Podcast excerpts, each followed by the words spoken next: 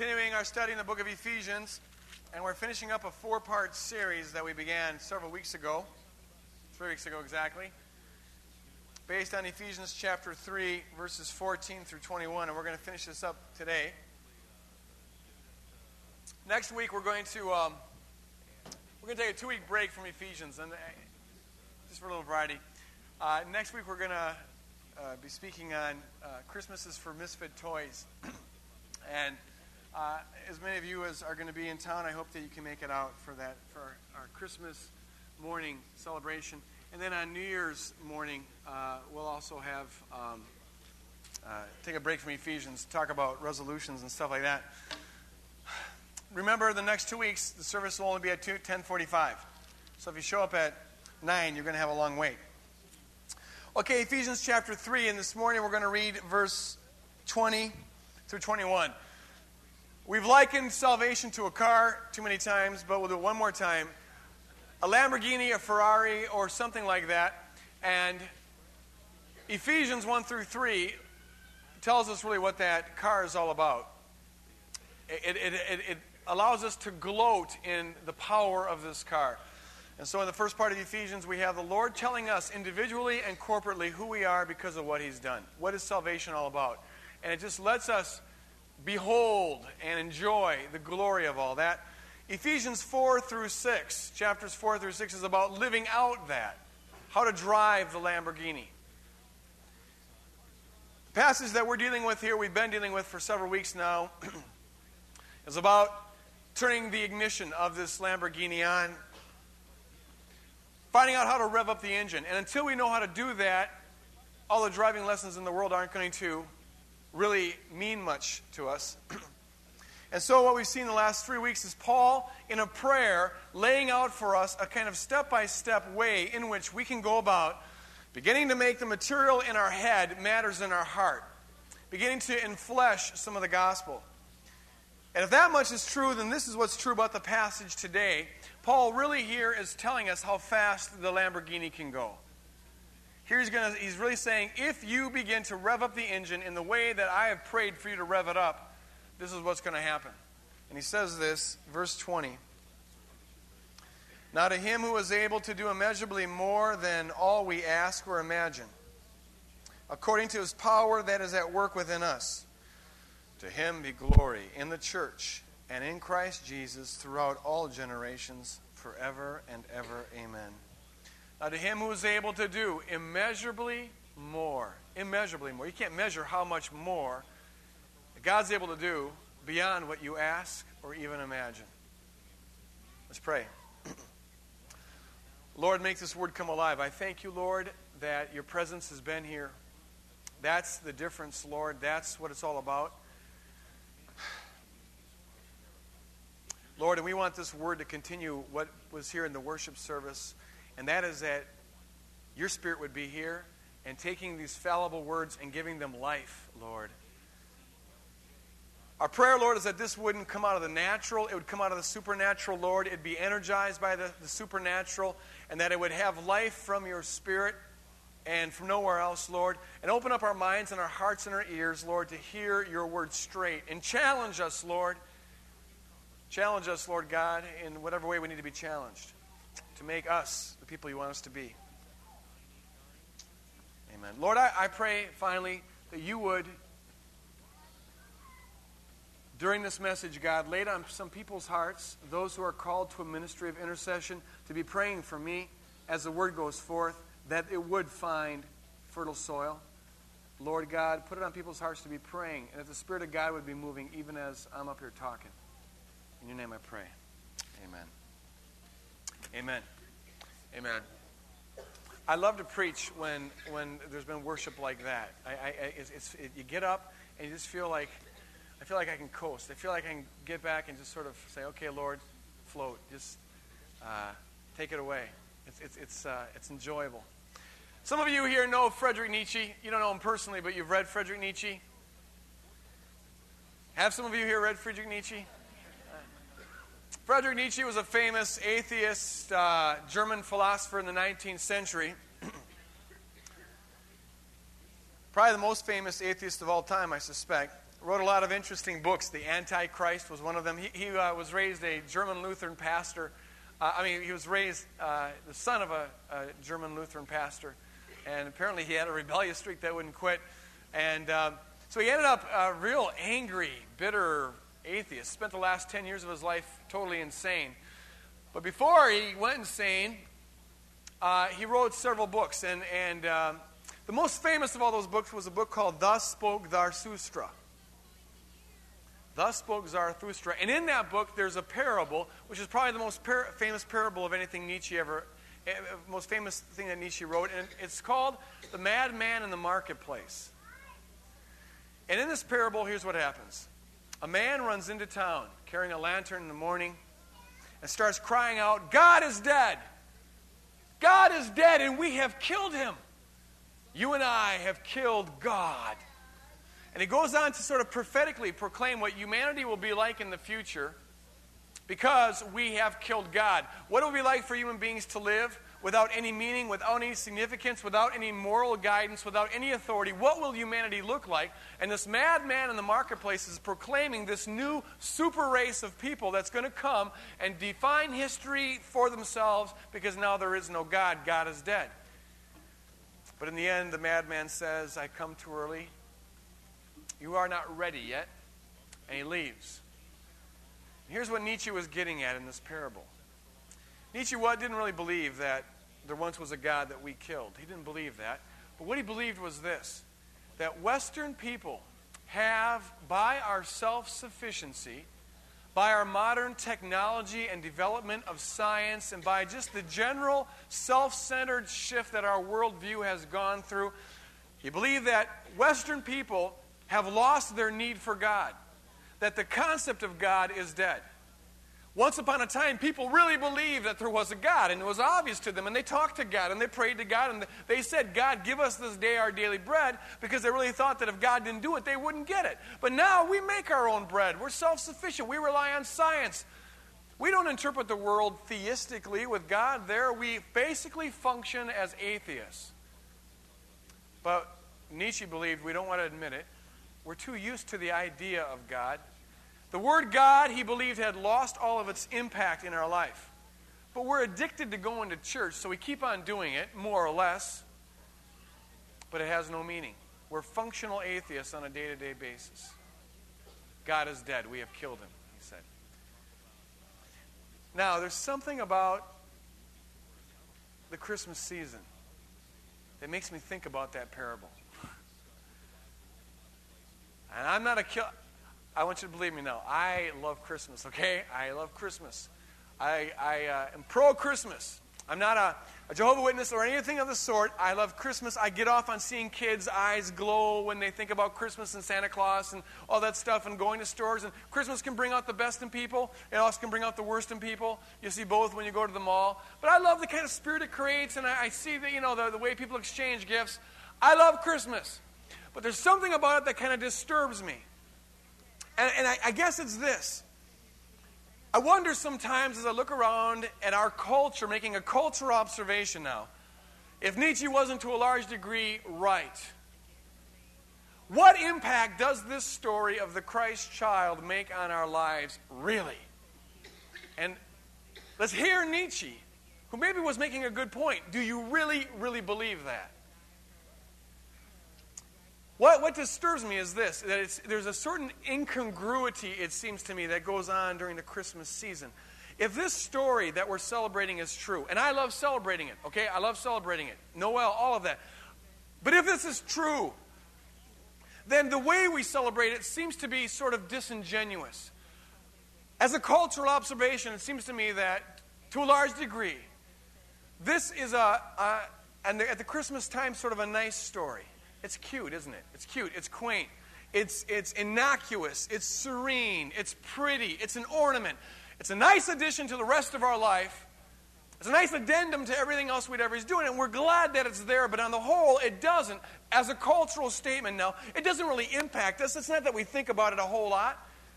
But if this story is true, it seems to me that it'd be anything but what we sometimes make of it during the Christmas season.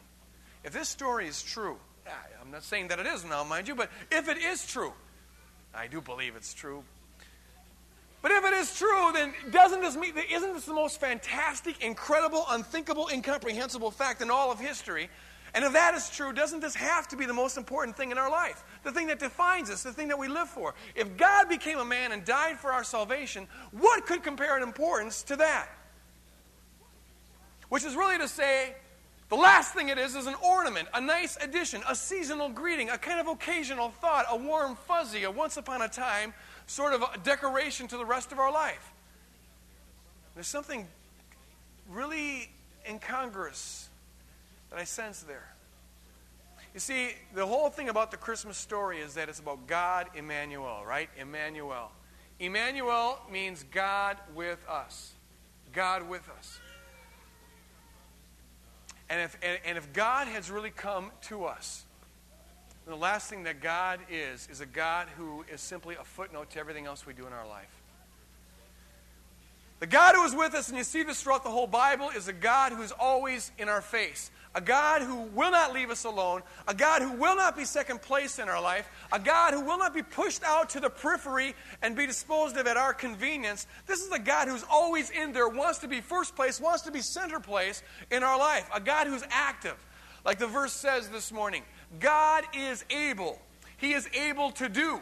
He is able to do immeasurably more. He's able to do immeasurably more than we'd ever ask or ever think. This is a God who does things, who wants to do things, who wants to be involved, wants to change people, wants to shape history. A God who acts. He's not a God like the pagan gods, the stone idols, the ideas, the philosophies, and all the other things that, that people might have in their brains. This is a God who's real, a God who's tangible, a God who makes a difference, a God who shapes things, a God who turns things upside down, a God who disturbs things, a God who shows up. That's why he's called Emmanuel. And if this God is true, the last thing that the whole Christmas story is about is that it's a once upon a time kind of a nice ornament story that we think about once a year or so. God is the God who calls Abraham, calls Isaac, calls Jacob, calls Moses to confront Pharaoh. God is the God who then equips Moses with all of his supernatural ability to convince Pharaoh that he is the true God. Pharaoh doesn't buy it, so now God sends ten, ten plagues upon Egypt to set his children free. And God is the one who leads them through the desert. God's the one who leads them through the Red Sea, brings out manna from heaven, uh, leads them with a fire, leads them with a cloud. God is the God of Elijah, the God of, of, of Elijah, the God who does miracles through them, the God who tears down the, wall, the walls of Jericho, the God who slays all the Canaanites. This is the God who shows up, the God who does stuff. He acts, he's real, he's tangible, he's visible. The last thing he is is a little philosophy, a thought, a, a belief system that somebody holds. Either this God's Emmanuel or he's not God at all. If anything, things Things only intensify when we get to the New Testament.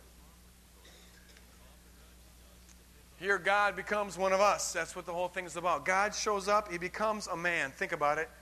He becomes a man. Emmanuel, God with us. The God who will not leave us alone. The God who refuses to be a, a theoretical belief. The God who wants to be center place. The God who wants to change people and change history. He becomes a man.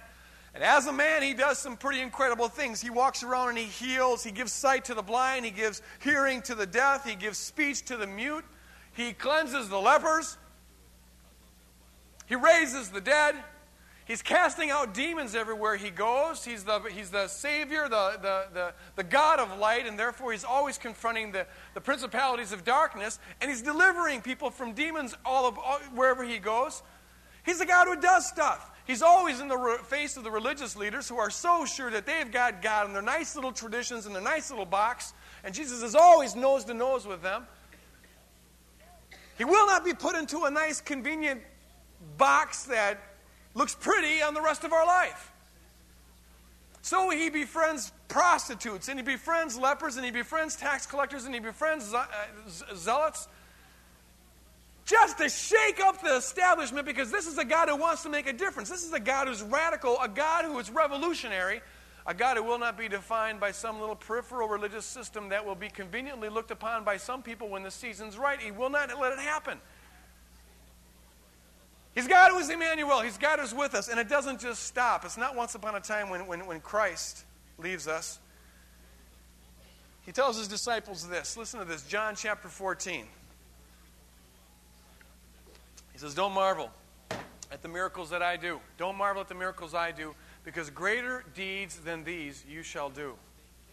John 14, 27. Greater deeds than these shall you do, because I am with you now, but I shall be in you. I'm going to be in you. He's talking about the Holy Spirit, and he says in Acts chapter 1 you, you shall receive power when the Holy Spirit comes upon you. And power they received. So Peter turns from a coward into a bold preacher, and on the day of Pentecost preaches to a whole city load of hostile witnesses, and he converts 3,000 on the birthday of the church. And Paul, who is the antagonist of Christianity, the opponent of Christianity, he gets converted, ends up planting churches all throughout the Mediterranean area and through Peter and through Paul and through Simon, through Philip and through John and through all the disciples, God continues to do the work that Jesus Christ did. They continue to do miracles, they continue to do healings, they continue to preach the gospel, people continue to continue, continue to get saved, and they continue to cast out demons. God is Emmanuel, a God who wants to make a difference, a God who's real. It's easy to believe in a God who's theoretical, a deist kind of a deity up there far away. But this God wants to be involved and visibly make a difference, and He has not changed. Amen? He has not changed. You know, He still is against demons. The God who's Emmanuel, when God shows up, one of the first things He wants to do is to kick demons out. And the world is, is, is, is demon filled. I mean, the Bible tells us that. 1 John 5 19. And he's still in that business. We just last week, Steve and uh, Steve Van Sickle and and several others from our church went to a lady's house, and she was being demonized in a real overt way. If it's true that God is still with us, it's also true that Satan is still with us. And if that sounds kind of weird to you, it's probably because there's been too much Nietzsche around. But the truth of the matter is, is that that's a reality, and what kingdom stuff is about is confronting demonic powers, and they did. And they went there, and God poured out His Spirit, and God gave them a word of knowledge and discernment and other things that God promised that He would do. He, he, he, he does immeasurably more than we'd ever ask or think. He shows up as God Emmanuel when people choose to believe Him, and they did a deliverance there. They did the same thing just several weeks ago at another person's house. God is still in the business of freeing people from demonic powers.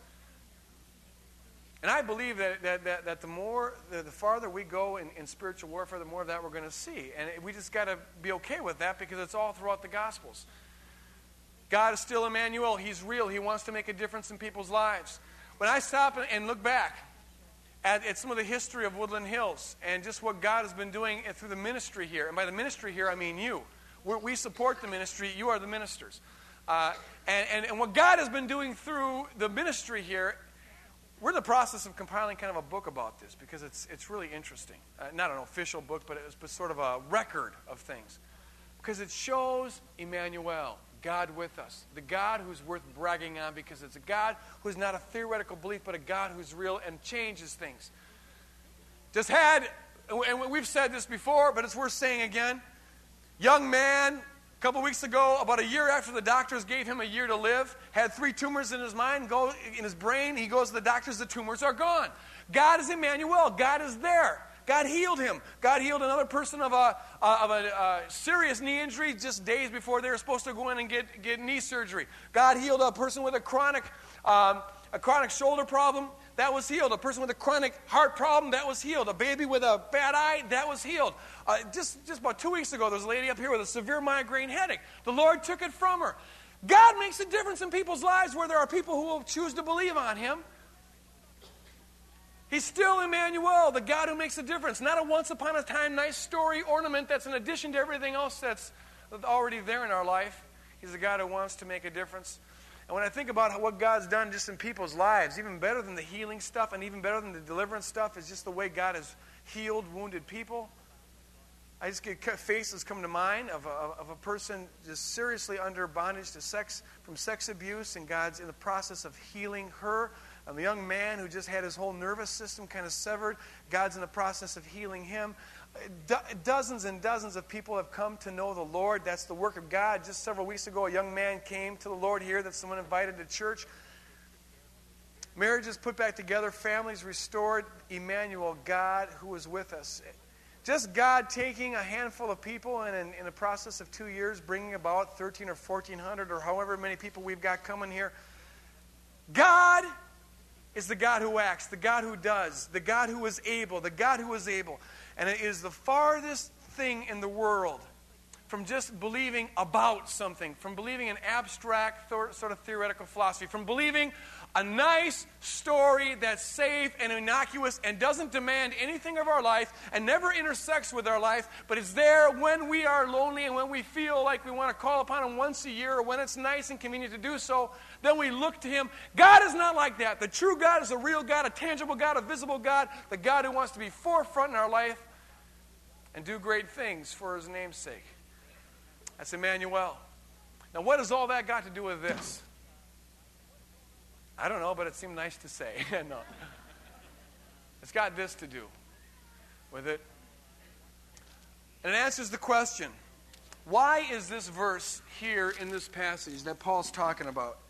Why is this part of the ignition? And here's why. This whole passage, Paul's been talking about how to take our head stuff and make it heart stuff, how to find the key, the ignition to the Lamborghini, and, and uh, how to drive this thing. And as a part of that whole ignition, he puts this verse. Here's the force of that. And here's what I want us to get. We got to get this. Everything hangs upon this. Paul is telling us that if you want to begin to see the reality of what you're believing, then yield to the Spirit. Verse 16. Walk in the Spirit. Let the Spirit strengthen you in the inner man. Develop a sensitivity to the Spirit.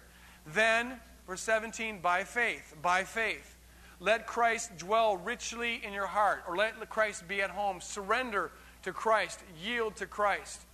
And when that happens, now comes this third point, and this is the big one. Now God is able to do immeasurably more than we'd ever ask or imagine. But what I want us to see is that verse 20, it's like everything else in this passage. Verse 20 comes, and verse 21 comes as a result of people following verses 16 and 17 and 18. The whole thing hangs together. It doesn't happen by accident, folks. Many people in our culture, many Christians in our culture, maybe most Christians in our culture, wait around for God to do something. And then they wonder why they don't see the goods of the Christian life. They, they wait. They, they, they're, they're just waiting for the supernatural to occur and hoping that someday, some way, it's just going to pop, it's going to be there, if they even really believe in that. And many times they're just comfortable to go along with a little philosophy, uh, you know, the, the cute little story, and never see any of the reality of it. But there is, we've been seeing the last four weeks, a spiritual law of cause and effect. A spiritual law of cause and effect. You're saved by grace, God does it to you. But what you do with that salvation determines how effective of a conduit you are going to be for the power of God. Are you following me on this? The degree to which you yield, the degree to which you surrender, the degree to which you exercise faith, the extent to which you let Christ be the owner of your heart, the extent to which you take the crown off your own head and lay it at the, uh, on the head of the baby Jesus, the degree to which you walk in the Spirit and respond to the Spirit obediently, those kind of things determine the extent to which Christ is at home in your life, the extent to which the inner man gets strengthened, and therefore the extent to which the power of God, which the verse says is working in us, can now flow through us. Are you following me on this? Faith is not a passive thing. Faith is not a passive thing, faith is an active thing. It's a choice we make, it's a decision we make. And if you want to see God begin to make a difference in your life and a difference in the lives of other people through you, you've got to be willing to have your faith make a difference in your life. Let the Lord begin to stretch your faith. Faith is an active thing. Consider this, okay? Just think about this. I see this is why I think everything hangs upon it. This is why I feel a, a, a, real kind of intensity about me this morning. I don't know if you noticed that or not. But Lord, I pray that your Spirit would right now really anoint the next thing I'm going to say, God. God, challenge me with what I'm going to say. There's a man, a blind man, who was sitting by the roadside. A blind man was sitting by the roadside. And he was crying out. Jesus was coming by and he was saying, Jesus, thou Son of God, have mercy on me. Have mercy on me. And the crowd said, Shut up. Don't bother him. He's got other things to do. He's got important people to be around. They really stifled the guy, but he wouldn't quit. He kept on pressing on. That is faith. The Bible says because of that, he was healed. Now, there was a lot of blind men in those days, and a lot of them were not healed. But he was. Why? Because he had faith. He had a faith that he exercised. He made a decision to press on. And the result of that is he got to see something about the glory of God that other blind men in that time could not see. Excuse the pun. Uh, because he pressed on. The lady, the Syrophoenician woman who came up from, from Greece, because she had a daughter who was sick, a daughter who was dying, heard the story about Jesus, heard that he could do something. She had faith. She acted on the faith. She went about 200 miles to talk to Jesus. There's a lot of other daughters who were sick in that land, but hers was healed. Why? Because she had faith. She stepped out on faith. In faith, she stormed heaven. The Bible says she would not be denied, even though Jesus almost tried to push her away when you read the story. The friends of the, the crippled man who uh, they came to the house where Jesus was teaching, they couldn't get in. You know the story? They climbed up on the housetop. They tore the guy's roof apart so they could lower him through. That is faith. Faith isn't a passive thing. Faith doesn't say, well, if it's God's will, maybe he'll show up here. You know, I just, you know, seek not, forbid not. Whatever happens, kind of happens. I, you know. No, faith says, I believe that God is able. I believe He's able to even do more than I'd ask. I believe that God is able to do more than I'd ever think. And therefore, I'm going to pray. I'm going to exercise that faith. I choose to believe it's a decision we make. And so it is for the lepers who sought Jesus out. A lot of lepers in the land didn't get healed, but this leper did because he sought Jesus out. He persisted. Against the obstacles, he sought Jesus out. It doesn't happen by accident, folks. It doesn't happen by accident. What's been going on here hasn't been happening by accident. It happens because there are people who understand that the spiritual world operates eh, by laws the same way that the physical world operates. If you want to see God move, then you just have to take seriously the things that He says need to happen for God to move. If it wasn't for if it wasn't for hundreds of people praying for Chris Morgan, I don't have any reason to think that, that he'd be healed. There's a lot of people who, who don't get healed of that. But he believed, as, and, and Marcy believed, and they had hundreds of people praying for him. Now, maybe he would have got healed anyways. We don't know these kind of things. But I do know that they were responding to a fundamental law of Scripture that says that when you pray, God answers. Harry, in the middle of a board meeting, this isn't quite standard board meeting stuff. Says, I got a bad knee problem. I'm going to be getting surgery. Can we pray for that knee? The knee gets healed as he's driving home.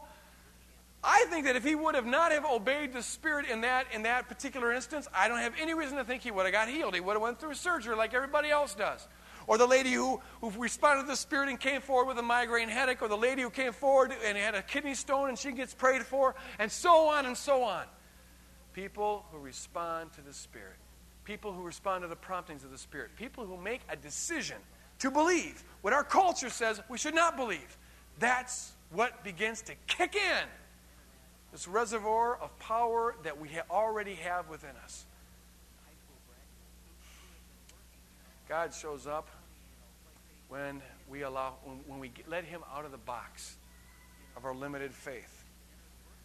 And it's anything but a once upon a time nice ornament isn't acute kind of a story. God is God Emmanuel. If that story is true, then that's got to impact our life in the most incredible way. I want to challenge you.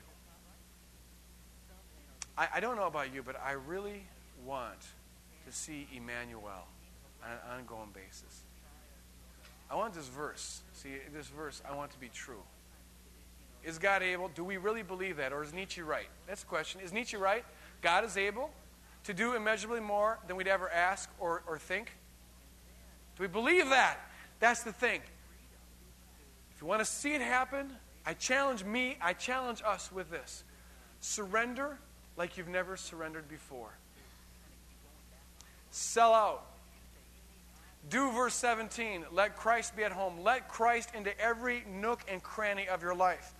If there's things there that the Lord says shouldn't be there, get them out of there. If the Lord moves on you to pray for somebody, pray for somebody. If the Lord puts on your heart to write somebody, write somebody.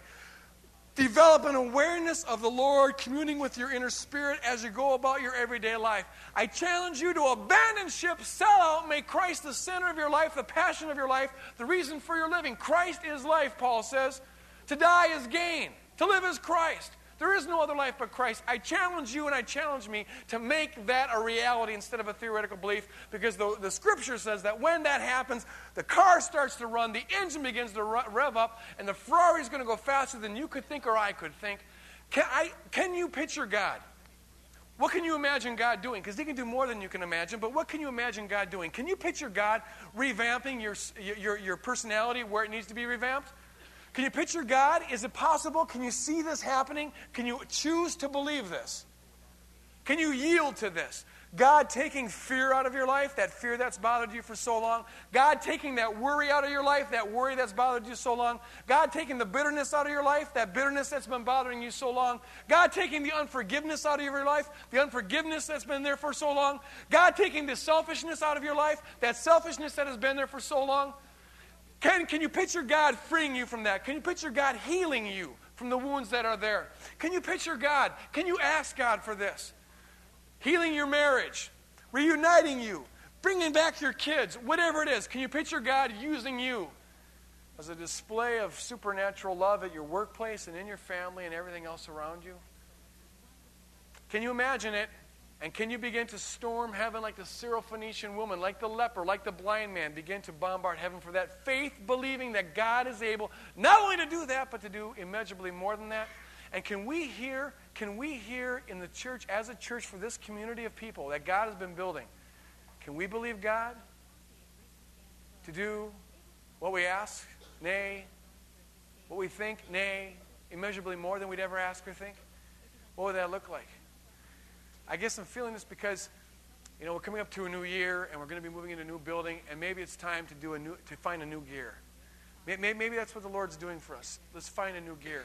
Can we believe God to do what, what we could never do on our own? Can we believe God ah, just to reach out to that east side there and, and to, to bring in people, to bring in people like an incredible magnet that cannot be resisted, to bring in people. And great, praise God that we've had dozens and dozens and dozens of people accept the Lord as Savior. Hundreds, why not hundreds and hundreds? And no, wait, I can still think about that. I can still see that. What, what, what I really can't see is thousands and thousands. So I'm going to believe God for that. Can we believe God for that much? Can we believe God to bring into our midst, build a kind of a demonstrable kingdom of God here where we'd have people from the most incredible kind of backgrounds united together here, from different races united here, from different economic stratas united here, can we see a ministry reaching out to people who are gay and people who are drug addicts and people who are violent and people who have just been through the ringer 10 times and then some? And bring, amen, bringing in here the kingdom of God, that kind of stuff. The only thing, the only thing that stands between us and an incredible display of God's omnipotence, because God wants to do that, God wants to do that. The only thing that stands between us and a display of that is our will. Will we believe? Or will it, or will, will it be a Nietzsche kind of thing? Where, yeah, we're just sort of, we believe it theoretically, of course. Nice story. Once upon a time, go to church. Mm-hmm, yes. Uh, and that's it. Are we going to rev up the engine or are we going to sit in this Ferrari till the kingdom comes and just kind of admire the shine? Uh, final thing is this. If we take this, you know, if we take this passage as it is, this is a radical God. He's always been a radical God. It shouldn't surprise us. The only reason we don't see a radical God is because often we don't have radical people who let the radical God be the radical God. We try to normalize God. We want to make it normal. Status quo, religion, makes good citizens. We want to normalize God, sedate God. I guess that's what bugs me about so much of Christmas as we celebrate it here. It's the tame God. And friends, the tame God is not the true God. The true God is unleashed. Amen. He's a lion. He's big. Lion of Judah. Normality is way overrated. Praise God. I challenge you to be radical, to have a radical faith, to believe against all obstacles, to take God at His word, to unleash God out of the closet, to let Him every, into every nook and cranny of your heart, to give Him the throne, to sell out, to abandon ship, to just give all, and then let's watch God do the Christmas story in our midst. Emmanuel, God with us, the God who makes a concrete difference. Father, make it real. Words can't make it real, effort can't make it real. You've got to make it real, Lord. I pray that you would become so real to us. Bulldoze over us, Lord. Free us, Lord, from the spirit of Nietzsche, the spirit of Antichrist that wants you to be a safe deity in a story long, long ago and far away, Lord. Help us to make it a reality now.